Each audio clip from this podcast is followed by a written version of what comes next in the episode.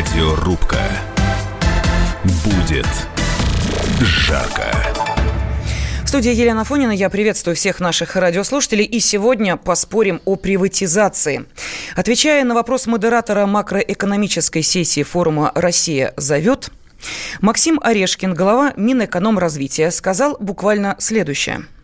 На самом деле план по приватизации он есть. Вот сейчас Антон Георгиевич нам поручил его расширить. Мы смотрим дополнительные активы, которые можно предложить рынку. Сейчас бюджет находится в таком состоянии, что нельзя приватизацию рассматривать как способ поднятия денег в бюджет. Приватизацию нужно рассматривать как способ увеличения конкуренции в экономике, как привлечение дополнительных ресурсов на инвестиции. Поэтому там ряд сделок сейчас, о них пока еще рано говорить. Мы именно смотрим с точки зрения уменьшения доли государства и привлечения ресурсов в развитие тех компаний, где доля государства будет уменьшаться else. О необходимости подготовить амбициозную программу приватизации именно как структурную меру для стимулирования роста экономики еще в октябре заявлял первый вице-премьер-министр финансов Антон Силуанов. Между тем, помощник президента Андрей Белоусов высказал сомнение в том, что сейчас есть потенциал для проведения крупных приватизационных сделок. Ну и вот давайте-ка мы сейчас с вами и попробуем разобраться с помощью наших сегодняшних гостей и спорщиков. Оба они экономисты. Спасет ли российскую экономику приватизация госмонополий? В студии Юрий Болдырев. Юрий Юрьевич, здравствуйте. Здравствуйте. И на подъезде к студии Владислав Жуковский. Владислав Сергеевич, здравствуйте. Да, здравствуйте, добрый вечер. Да, ну вопрос сформулированный для вас и для наших радиослушателей. Я советую сразу нашей аудитории воспользоваться и телефоном 8 800 200 ровно 9702, и, конечно же, WhatsApp и Viber плюс 7 967 200 ровно 9702 для того, чтобы ответить на тот же самый вопрос. Спасет ли российскую экономику приватизация госмонополий? Да, нет, поспорим. Ну и начнем, наверное, Владислав Сергеевич, поскольку вы у нас сейчас э, движетесь к нашей студии, э, боюсь, что вдруг э, связь прервется, хотелось бы услышать ваше мнение и ваш ответ на этот вопрос. Ну, смотрите, с моей точки зрения, в рамках той общественно-экономической конструкции, которая в России выстроена, в рамках той системы а, политика управленческой вертикали, которая существует, Россия уже, в принципе, не спасет ничего с точки зрения экономики.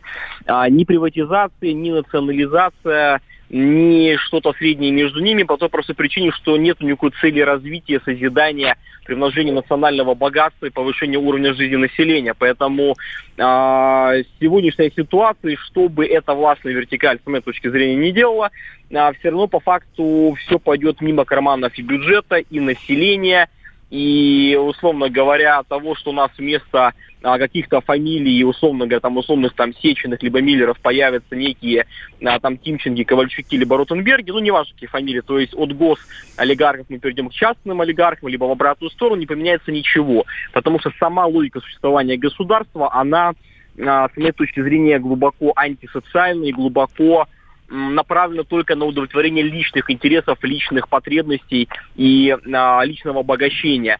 А, поэтому, понимаете, когда государство... Простите, вы за коммунизм? Я сразу хочу спросить, Владислав Сергеевич, потому что по вашему вот высказыванию, понятно, человек, выступающий против государства, анархист, монархист, коммунист, я не знаю, как, как я... Нет. Нет. Я Хорошо, тогда какую я экономическую модель вы видите? Вот мы сейчас я... говорим, нужна приватизация, да. не нужна приватизация. Для чего вообще а, нужна приватизация? экономической политики, ну, во-первых, для чего вообще проводится приватизация и национализация? Это лишь инструментарий макроэкономической политики. Они не являются самоцелью цель, безусловно, повышение управляемости экономики, повышение поступлений в бюджетную систему, увеличение доходов а, населения, создание рабочих мест далее по списку. Поэтому, безусловно, а, конкуренция в тех секторах экономики, где она должна быть, и отрасли, так называемые, называемые торгуемые сектора экономики, безусловно, там государство должно быть мало, его практически там не должно быть, оно туда уходить, оно туда влезло.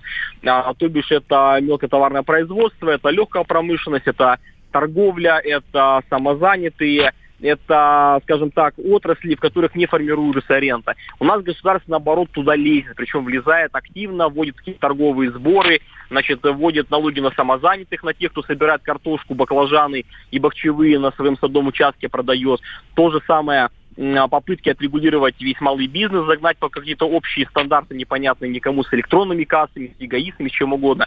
А вот там, кстати говоря, где наоборот, надо было бы ренту изымать доходы государства под жестким контролем парламента, общества, и вот эти доходы используют на развитие образования, науки, медицины, экономики, а это так называемые высокорентабельные экспортно-ориентированные отрасли, а, особенно низкие переделы, это и нефть, и газ, и металлургия, черные, цветные, драгоценные металлы, это а, инфраструктурные отрасли базовые, такие как ЖКХ, электроэнергетика, железные дороги, да, вот это, наоборот, должно быть в руках государства, но не просто государства в виде какой-то отдельно взятой партии, либо отдельно взятого президента, да, а именно под очень жестким общественным народным контролем. А здесь наоборот, государство именно это пытается спихнуть в себя, под видом того, что это управляется плохо, давайте мы это дадим нашим а, якобы а, частным владельцам, а частные владельцы все сплошь и рядом друзья политического руководства Скажите, страны. семью госкорпорациями что делать будем? Пусть остаются горско- я госкорпорациями? Считаю, они, я считаю, они провалили свои цели и задачи. Изначально было понятно, что они создавались как некие карманы и кормушки для своих. То есть сама по себе госкорпорация, как некая вертикально интегрированная а, цепочка создания добавленной стоимости, она, в принципе, бывает полезна. Есть примеры Южной Кореи, Китая, Японии, Франции, где они себя успешно зарекомендовали. Но необходимо а, сам механизм их работы, сам принцип, принцип назначения руководителей, а, сам принцип их полной без а, неподотчетности и неподконтрольности обществу потому что они превратились просто а, в такую, знаете, закрытую клановую систему, в которой колоссальные убытки. Ну, вспомните только внешэкономбанк. Да, я, я понимаю, о чем вы говорите. Не понимаю все-таки рублей, четко, да. простите, бога ради, а, я не понимаю четко аудит, вашей позиции, Владимир Сергеевич. Вы можете, аудит, подождите, вы слышите меня или нет? Вы можете коротко ответить на вопрос. Российской экономике нужна приватизация госмонополий, госкомпаний, госкорпораций Значит, или не нужна? Есть сектора, где нужны, а есть сектора, где, наоборот, нужна национализация, то бишь деприватизация. Все, мы поняли. Давайте ждем вас в студию. Э, пожалуйста, э, тот же вопрос э, экономисту Юрию Болдыреву. Юрьевич, как вы считаете, российскую экономику приватизация госмонополии способна спасти? Давайте мы сразу э, примем как аксиому. Коррупция есть, все прогнило, точка. Давайте, но что делать дальше? Если трещат стены, угу. прогнил фундамент, течет крыша, на полном серьезе на всероссийском радио «Комсомольская правда» обсуждать, в какой цвет будем красить обои, обои красить, да, или какой тон там что-нибудь еще. Абсурд и бессмыслица. Это вообще не о том. Значит, среди ключевых проблем, как наладить российскую экономику, сегодня вопрос национализации и деприватизации я бы вообще отстал далеко в сторону. В том числе, ведь основной аргумент за приватизацию в том числе, что плохо управляют государственным. Но если государственным управляют плохо, если, как вы сами сказали, всеобъемлющая коррупция абсолютно аксиома, те, кто плохо управляет государственным, не могут приватизировать в наших интересах. Это тоже аксиома, которая недопонимается. Они даже если приватизируют, то точно не в наших интересах. Не сработает закон, что собственность все равно найдет эффективного собственника. Сработает закон, что мы распихаем по своим карманам, по карманам наших подставных, никакой демонополизации не будет. Ну, я четко отвечаю на ваш вопрос. Да, ну вот смотрите, что сказал уже упомянутый э, глава Минэкономразвития Максим Орешкин. Приватизацию нужно рассматривать как способ увеличения конкуренции в экономике, а не пополнения бюджета.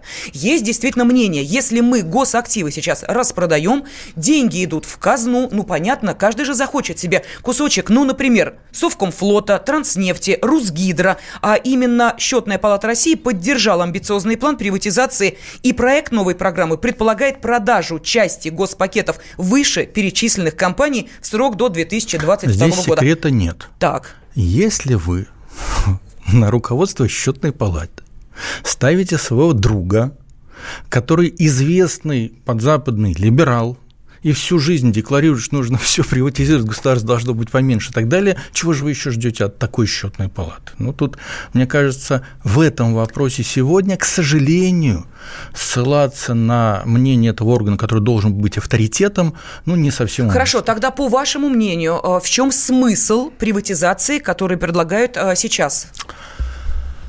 Давайте так, все-таки, чтобы было вот два каких-то дядьки. Один постарше, вот я, Волдрев Юрьевич, другой в два раза младше, вот, Владислав Жуковский. Значит, они откуда почему-то у них есть какая-то позиция. Надо пояснить, кто мы такие, да? Значит, я начну с Жуковского, молодой экономист, вот, выпускник МГИМО, когда-то, когда его еще никто не знал, он меня приглашал в МГИМО читать лекцию о стратегических интересах ну, России Владислав Сергеевич, я думаю, может сам о себе рассказать. Ну, он нас всегда, прият... слушает. всегда а приятнее... приятнее про другого человека сказать. Так вот, мы с ним неоднократно оказывались вместе, в том числе на пленарных заседаниях Московского экономического форума. Да? Вот. И там перечислялись, и в том числе в документах Московского экономического форума, который проходил ежегодно, в документах Московского социально-экономического форума, который мы в этом году проводили, перечисляются ключевые действия, необходимые для разворота российской экономики на развитие. Это касается и финансовой системы, и управления монополием, демонополизации угу. и так далее. Как правило, там не звучит вопрос о том, что нужно срочно что-то приватизировать.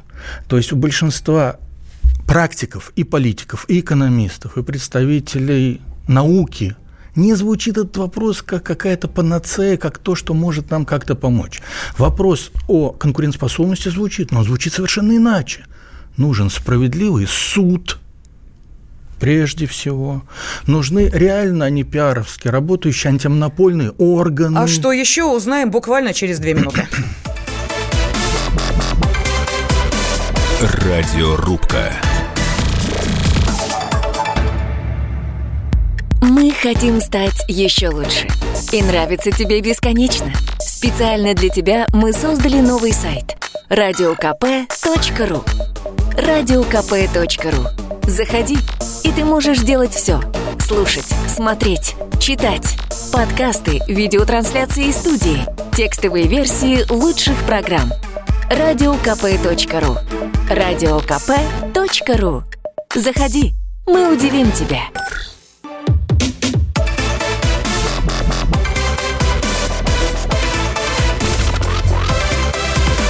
Радиорубка.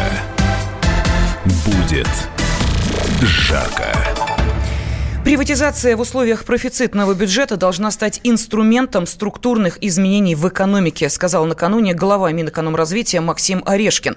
Счетная палата в конце октября поддержала амбициозный план приватизации. Ну а чуть ранее стало известно, что в ближайшие шесть лет количество госкомпаний сократится почти в два раза. Федеральная антимонопольная служба планирует включить в национальный план развития конкуренции на 2021-2025 годы инициативу, согласно которой госкорпорации должны должны прекратить свое существование в текущем виде. Вот видите, какие амбициозные и громкие планы. И везде одно слово – приватизация. Как вы считаете, спасет ли она российскую экономику? Вы можете позвонить по телефону прямого эфира 8 800 200 ровно 9702 или прислать сообщение на WhatsApp и Viber плюс 7 967 200 ровно 9702. Ну, а отстаивают свои позиции два экономиста в студии Юрий Болдырев, на связи с нашей студией Владислав Жуков. Жуковский. И Юрий Юрьевич, и Владислав Сергеевич сейчас могут подискутировать между собой, так же, как и наши радиослушатели могут позвонить по телефону прямого эфира и высказать свое мнение. Как вы считаете, нужна ли нашей российской экономике приватизация госмонополий? И вот нам э, пишут... Э, Олег Ильин написал, примеры РАО ЕС, а, Росгидро и так далее показывают бесполезность этой затеи в рамках существующей Конституции, поскольку хрен редьки не слаще. Но ведь первый выступающий, внимательно следит за нашим эфиром радиослушатель и пишет это, сказал, что денег в бюджет приватизация не принесет, сказал открытым текстом. То есть деньги, предполагается, будут получать только собственники производства.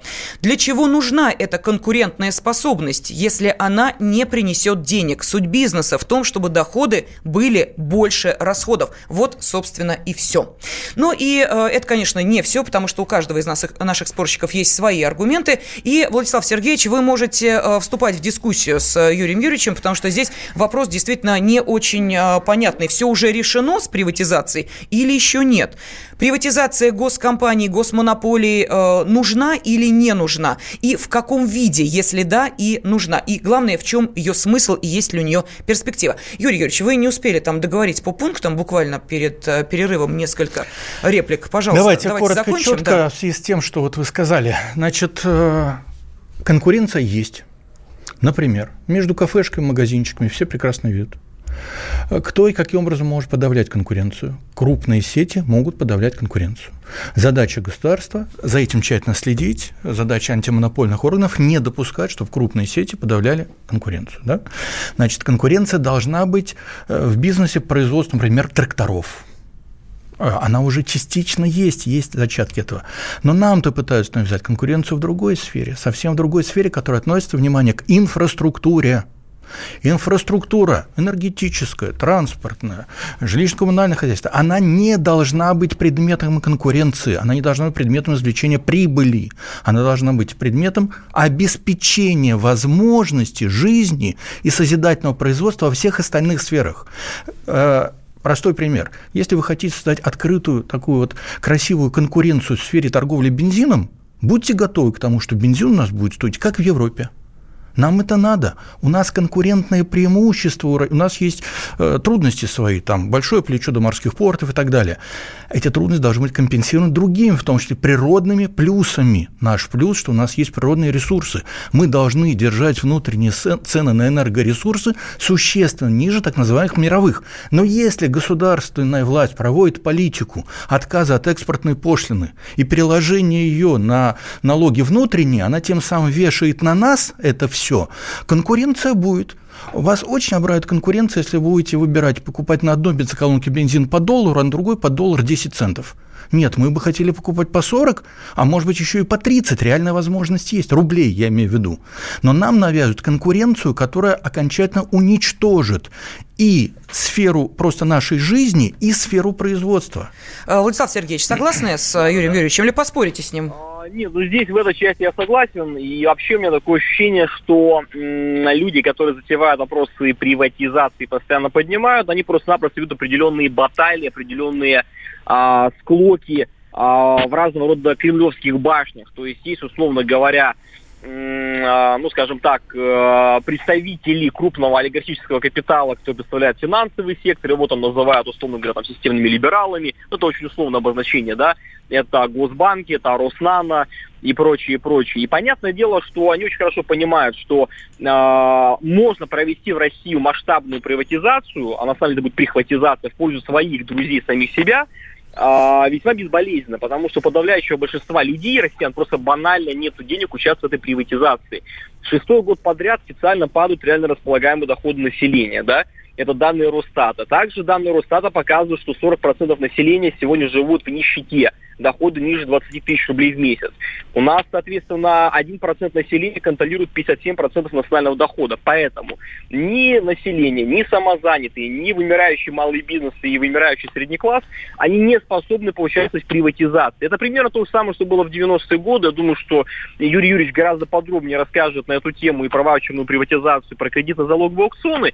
Но, в принципе, все делалось так же по этой же точной логике. Ну, подождите, секундочку. Но мы все-таки живем с вами в 21 веке давайте отдавать отчет, что не для нас с вами будут устраивать эту приватизацию. Может быть, зарубежные инвесторы, которых всячески пытаются привлечь. Разве нет? Те, у кого есть деньги, те, которые интересны нашей стране, те, которые могут легко купить кусочек какой-нибудь госкорпорации. А почему а, бы и нет? И да, и да, и нет, потому что, в принципе, сегодня деньги, реально крупные, крупные значит, объемы финансовых ресурсов есть прежде всего у крупнейших госбанков, которые сами будут кредитовать, собственно говоря, новых покупателей э, активов, и деньги достанутся только тем, кто наиболее к ним приближен. Что касается зарубежных э, инвесторов, то, безусловно, здесь как бы есть и плюсы, и минусы. Если речь идет о стратегически значимых секторах экономики, то, безусловно, это угроза национальной безопасности. Если речь идет о каких-то скажем, не стратегически значимых предприятиях, то вопросов, в принципе, особо нет.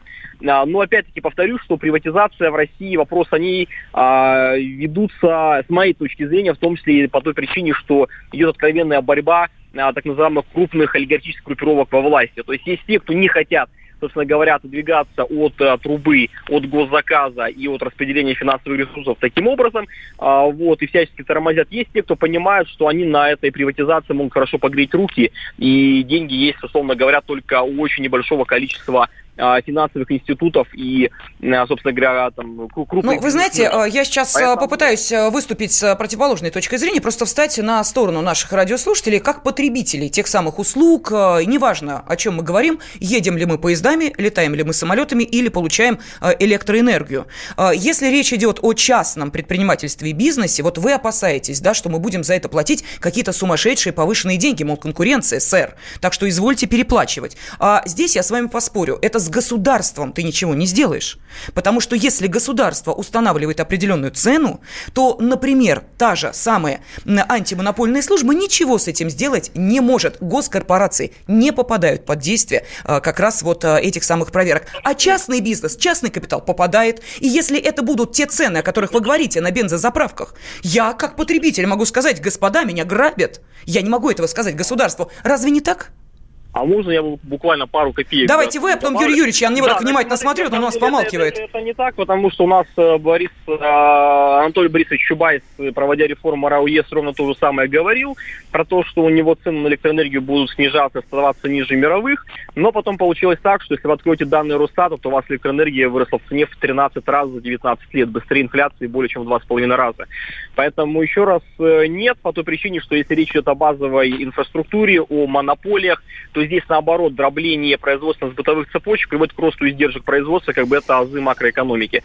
Если мы говорим про цены на бензин, то, прошу прощения, у нас в цене бензина не осталось нефти и нефтепродуктов. У нас официальные данные, которые вот мы приводили на Московском экономическом форуме с Юрием Юрьевичем, которые подтверждены Академией наук и даже налоговой службой, 67% в цене бензина 67% это налоги, налоги на добычу полезных ископаемых, акцизы, НДС и прочее, прочее, прочее, и прочее, прочее. Это вот этот налоговый маневр нефтяной отрасли. Поэтому у нас именно из-за, скажем так, абсолютно неразумно, я бы сказал, удушающей экономику населения финансовой политики, э, цены-то и высокие. Здесь, на самом деле, не, не проблема в том, что частное и нечастное. Дело в том, что, в принципе, государство рассматривает нефтяную отрасль население как дойную корову, да, поэтому никаких проблем э, снизить цену на бензин сегодня в полтора раза нету от слова совсем. Просто налоговое бремя снижено, перераспределено с э, внешних потребителей энергоносителей на внутренних, то бишь на нас с вами на Я не поняла ваш пример с Роснано, потому что я-то как раз и говорила о том, что у нас нет возможности я повлиять про, на госкорпорации. Про энергетика. Я про а. энергетику а... говорю. Про энергетику. Это была именно реформа энергетики. То же самое реформа ЖКХ.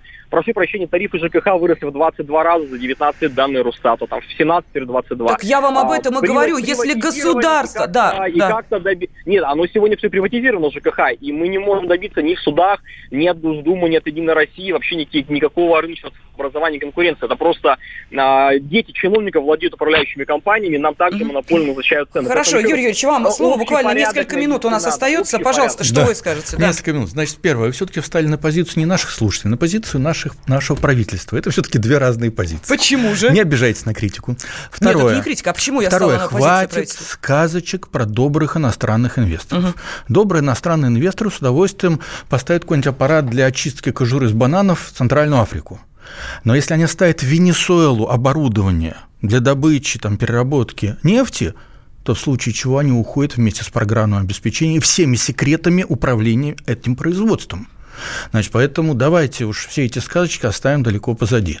Значит, э, суть вопроса очень простая. Если мы хотим развивать экономику, то ее нужно прежде всего развернуть на развитие. Хорошо. Задача развития должна быть поставлена перед всеми государственными институтами, начиная с Центрального банка. Отлично. должна быть Продолжим поставлена. через 4 минуты. Радиорубка.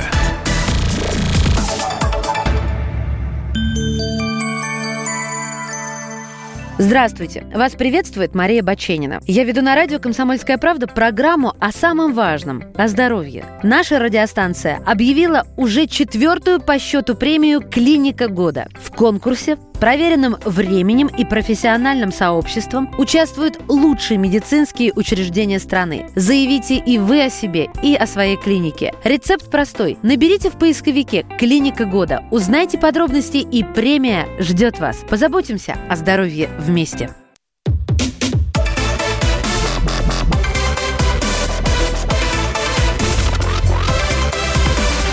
Радиорубка.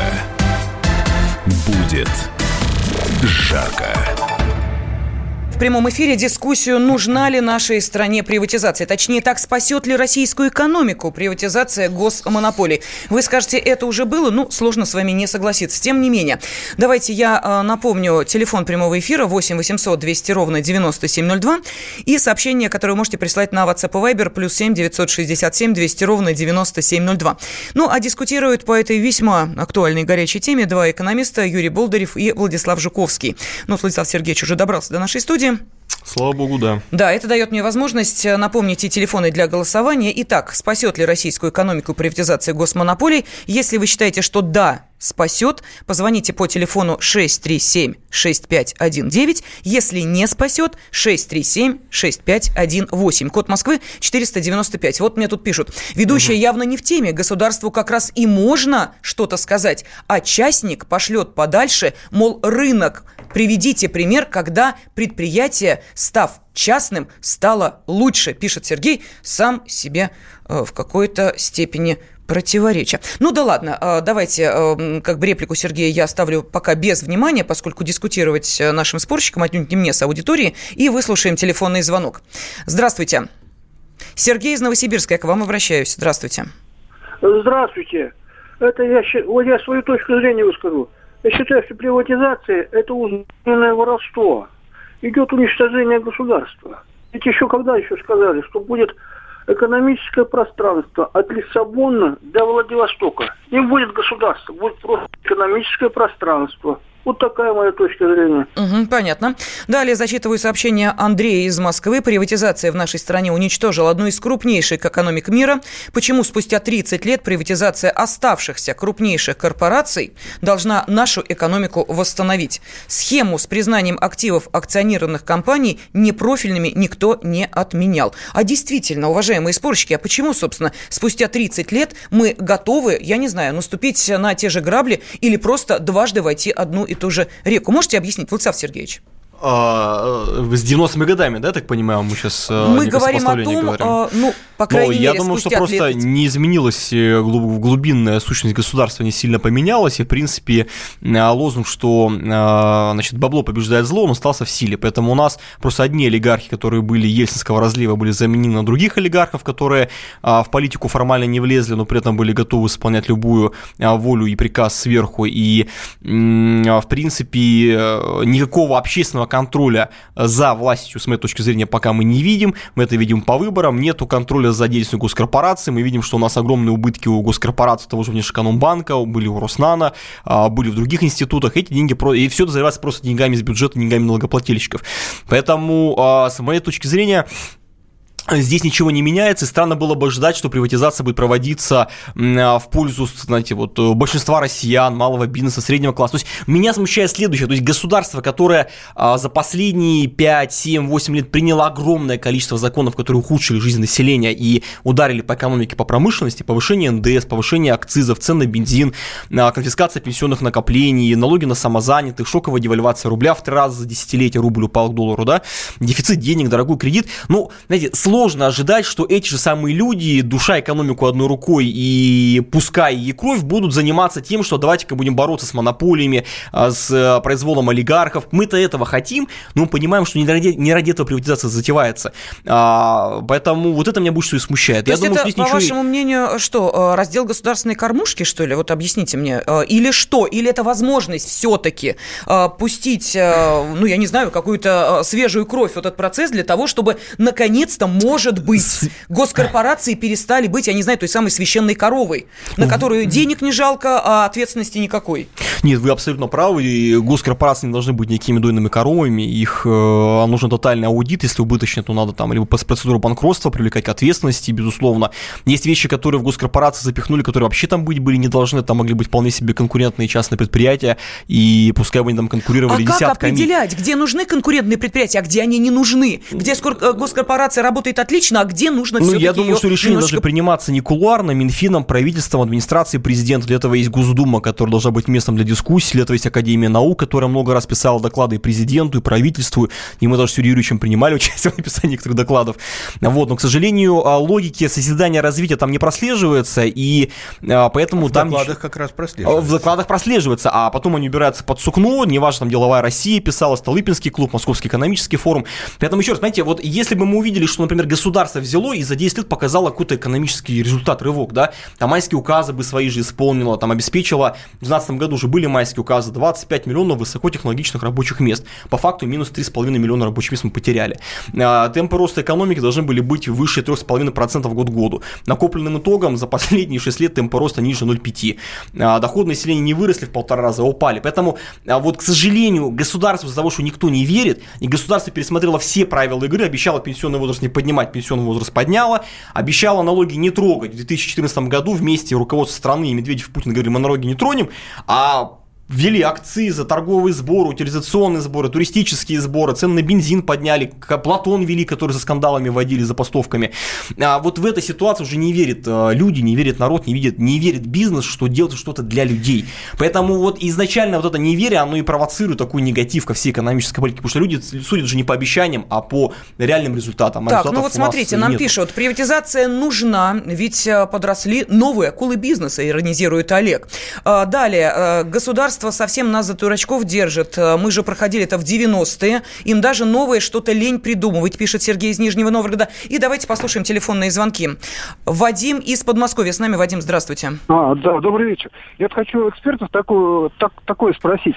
Это что, открытое уже очередное признание чиновниками своей некомпетентности, неспособности управлять государством и даже теми ресурсами, которые принадлежат, в общем-то, народу? Или это просто создание таких замаскированных насосов-кормушек для перед перекачки, так сказать, частно-государственного партнерства в свои карманы, чтобы уже было, ну, вообще не придраться.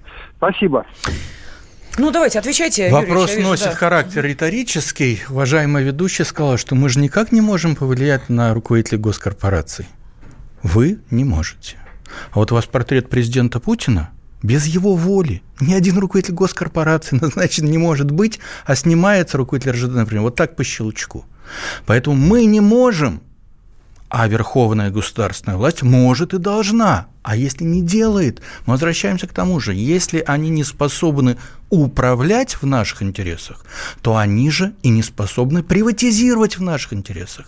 Приватизация не может быть методом повышения эффективности, если речь идет о масштабах всей экономики. Если речь идет о каких-то креативных бизнесах, допустим, была совершена ошибка. Предположим, с дуру национализировали какую-нибудь компанию по производству антивирусов – Конечно, это глупость, бред. Компании вот такие креативные, они, конечно, не должны быть э, государственными. Более того, мы не должны впадать в раж такой э, потери полной объективности. Вот когда и где приоритет? Да, конечно, смотрите, посмотрите, зайдите в любой магазинчик мелкий, лавочку, парикмахерскую и так далее. Конечно, когда это все было государственным, это было немножко, мягко говоря, крайностью, зашкаливанием. Угу. То есть вот это мелкое, требующее творчества, не имеющее отношения к распоряжению общенациональными ресурсами, оно, конечно, должно быть частным, но оно все давно и так частное. Мы видим обратный процесс с помощью системы Платон, с помощью других механизмов пытаются частных перевозчиков, мелких перевозчиков вытеснить и максимально э, централизовать этот ресурс.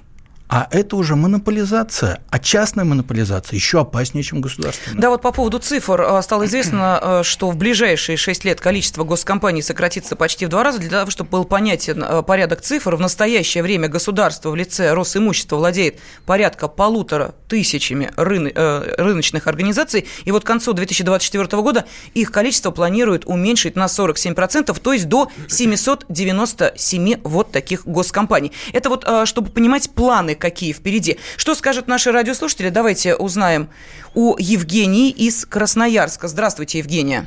А, добрый вечер.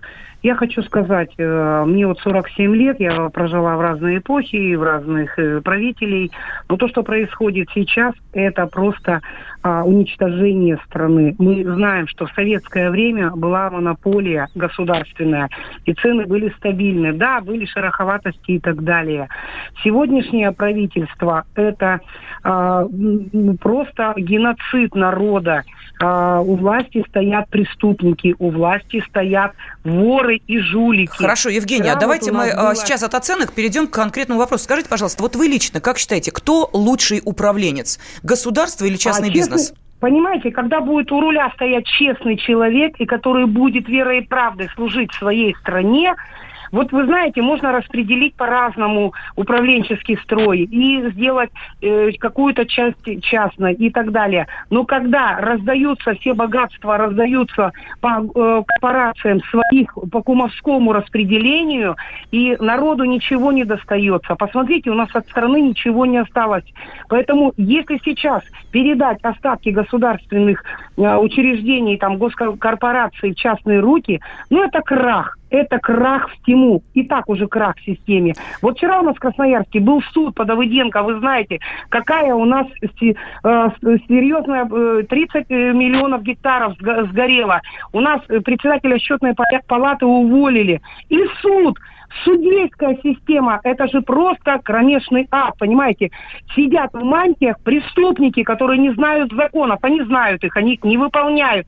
Посмотрите, что происходит с Грудининским совхозом.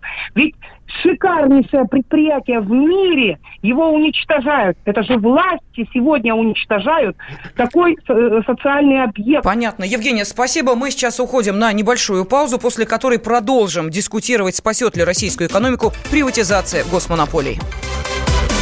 Радиорубка.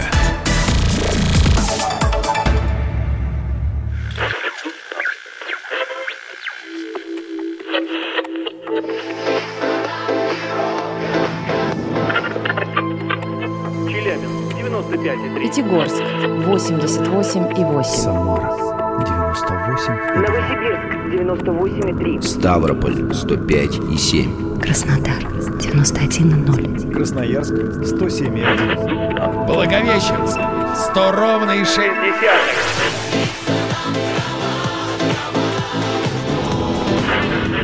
Санкт-Петербург 92,0. Москва 97,2.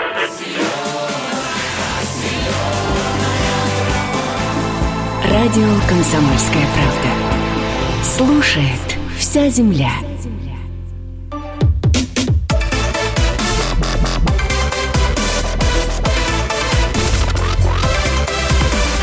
Радиорубка. Будет жарко.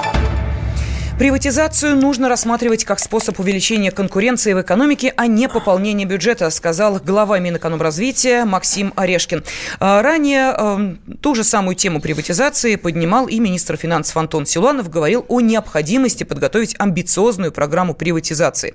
Понятно для чего? Для спасения российской экономики. Поможет ли это э, нашей экономике и нужна ли нам приватизация госмонополий? Как вы считаете, обращаемся мы к радиослушателям.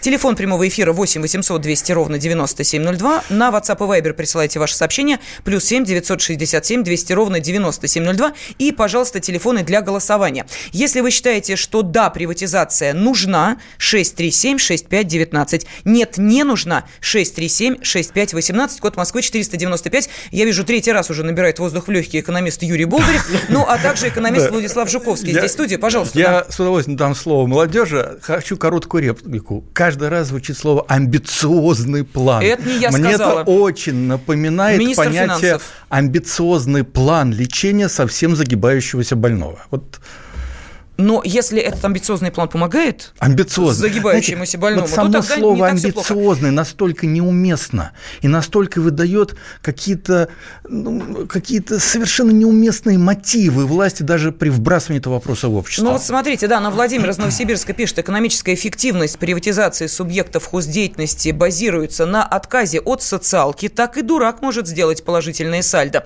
И вот еще нам написали, никакая приватизация не спасет, разворует последнее.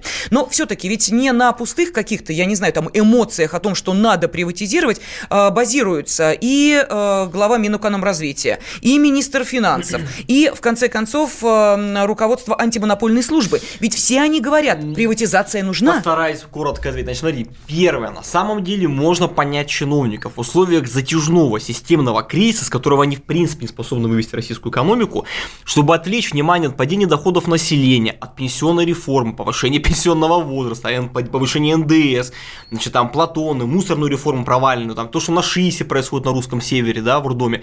Значит, надо что-то вбросить какой-то информационный повод. И почему бы не пообсуждать любимую старую тему «Во всем виноват Чубайс»? Давайте поговорим про приватизацию того, что с 2011 года мы обсуждаем. Я помню, еще в 2011 году тот же самый список предприятий вбрасывался uh-huh. в СМИ, мы точно так же обсуждали, потом они типа, ну вот, мы да. вас услышали. Это то, с чего я сегодня начал. В какой цвет красить стены разваливающегося дома. То есть, мне да. кажется, это просто ложный маячок, а, это просто отвлечение внимания нас, чтобы мы не требовали, как, например, потребовали, прошу прощения, в Сантьяго, в Чили, да, либо где-нибудь в других странах, там в Бразилии 40 миллионов человек вышли против пенсионной реформы, чтобы мы это не... Ну, вот, вот все, мы съели, проглотили, больше не говорим, давайте поговорим о другой теме, которая вечная, э, хорошо либо плохо. Есть и хорошо, есть, плохо.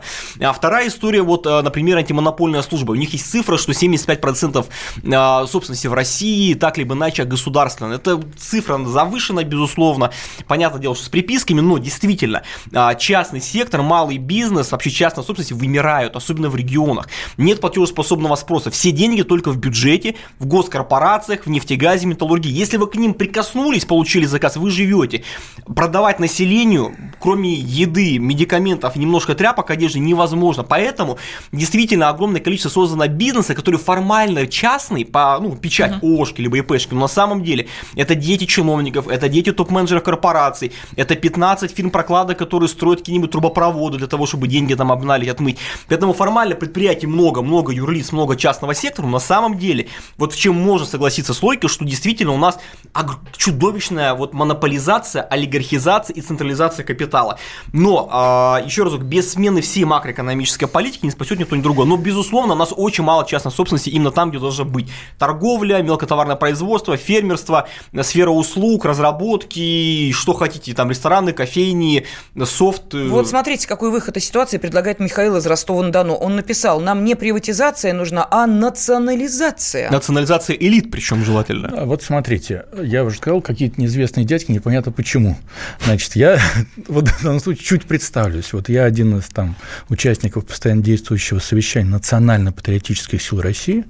Так вот, наш координатор Владимир Иванович Филин, он одновременно один из руководителей организации, которая так называется «Движение за национализацию и деприватизацию». Речь, разумеется, не идет о кафешках, парикмахерских и так далее, а речь идет о ключевых механизмах эксплуатации наших природных ресурсов.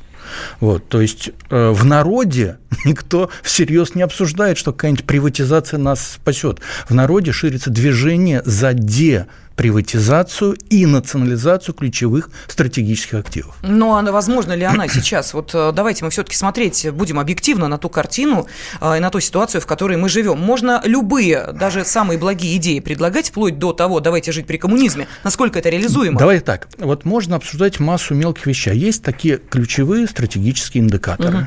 Нам нужно, а, развитие, б, справедливость. Безусловно. С точки зрения развития. Развития нет. Влад с удовольствием привет массу цифр, да? не будете успевать записывать. Справедливость. Народ, большинство нищает, количество долларовых миллиардеров стремительно растет. То есть по двум ключевым стратегическим критериям полный крах не системы приватизации, национализации, а этой системы государственного управления, этой системы организации общества и государства. Это надо обсуждать. А вопрос национализации и приватизации всего лишь инструмент экономической политики. В этих руках, которые не умеют эффективно управлять, и этот инструмент будет не в наших интересах. Ну, давайте еще несколько телефонных звонков выслушаем. А, телефон 8 800 200 ровно 9702. И э, нам дозвонился Александр из Перми. Александр, здравствуйте. Да-да, здравствуйте. Здравствуйте. Э, хотел живой пример сказать. Вот э, уповают многие на иностранный капитал, на иностранный бизнес. Вот в Перми фабрика Nestle, живой пример. Пришел иностранный капитал работать, стало только хуже. Большую часть фабрики сократили. Фабрика выпускала конфеты в советские времена еще. Отличные по советским рецептам. Сейчас химия сплошная, никто ее не ест – линии по производству печенья, вафель, всего такого, все просто ликвидировано. Сейчас батончики, известные всем, киткат и подобные такую. Ну так может быть хоть рабочим вам стало жить лучше, комфортнее при новых управленцах? Хуже. Жена работала там на производстве, вернее в столовой в производственной. Столовая перестала приносить прибыль. Столовая была предназначена для того, чтобы кормить персонал.